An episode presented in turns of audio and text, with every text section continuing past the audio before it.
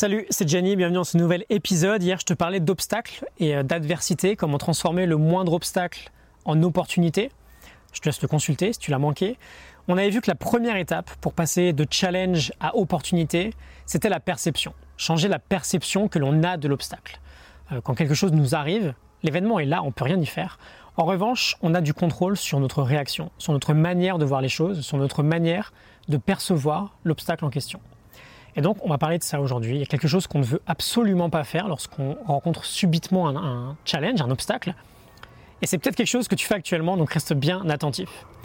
On fait face à un obstacle, on a en général le cœur qui s'emballe, on réagit avec l'émotion, on panique.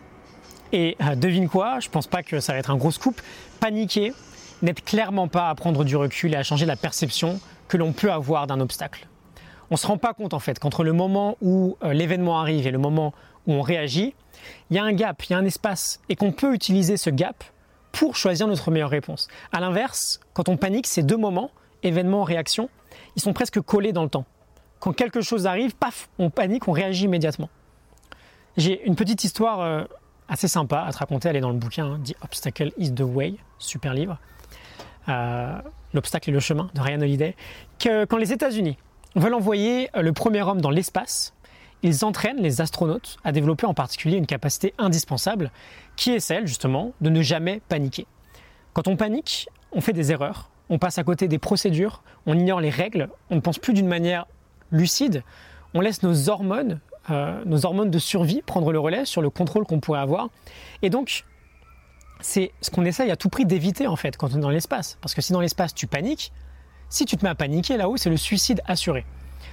Le fait de ne pas paniquer, c'est littéralement une pratique. On peut apprendre à ne pas paniquer, justement en s'exerçant à remarquer ce gap, cet espace entre stimulus et réponse, et en faisant grandir ce gap de plus en plus avec le temps, et en retardant notre réaction. Plus ce gap est grand, plus j'ai du temps là pour choisir une meilleure réponse à l'événement qui vient d'arriver.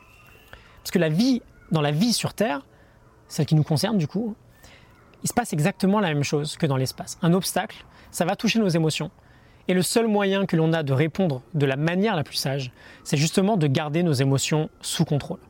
C'est vraiment une très belle vertu à développer. On veut simplement dire non merci à la panique.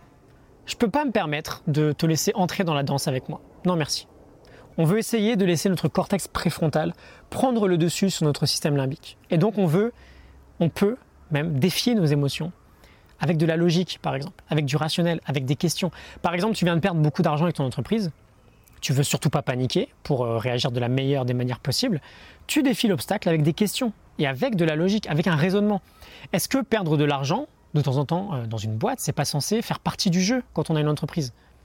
Bah, Bien sûr que si. Euh, soit on gagne, soit on perd. C'est mieux de gagner évidemment, mais on peut perdre. Et donc si on perd, c'est que cette perte, elle n'est pas totalement inattendue en fait. Et bien sûr, ça ne résout pas le problème. Aujourd'hui, on ne veut pas chercher à résoudre le problème. On veut chercher à modifier la perception que l'on a de ce problème pour prendre les meilleures décisions possibles. En étant plus rationnel et plus logique dans tes réactions, tu te permets de prendre du recul, de contrôler tes émotions et du coup de ne pas paniquer. Et quand on arrive à un niveau supérieur dans le chemin de la sagesse, on peut le faire en mode Marc Aurel.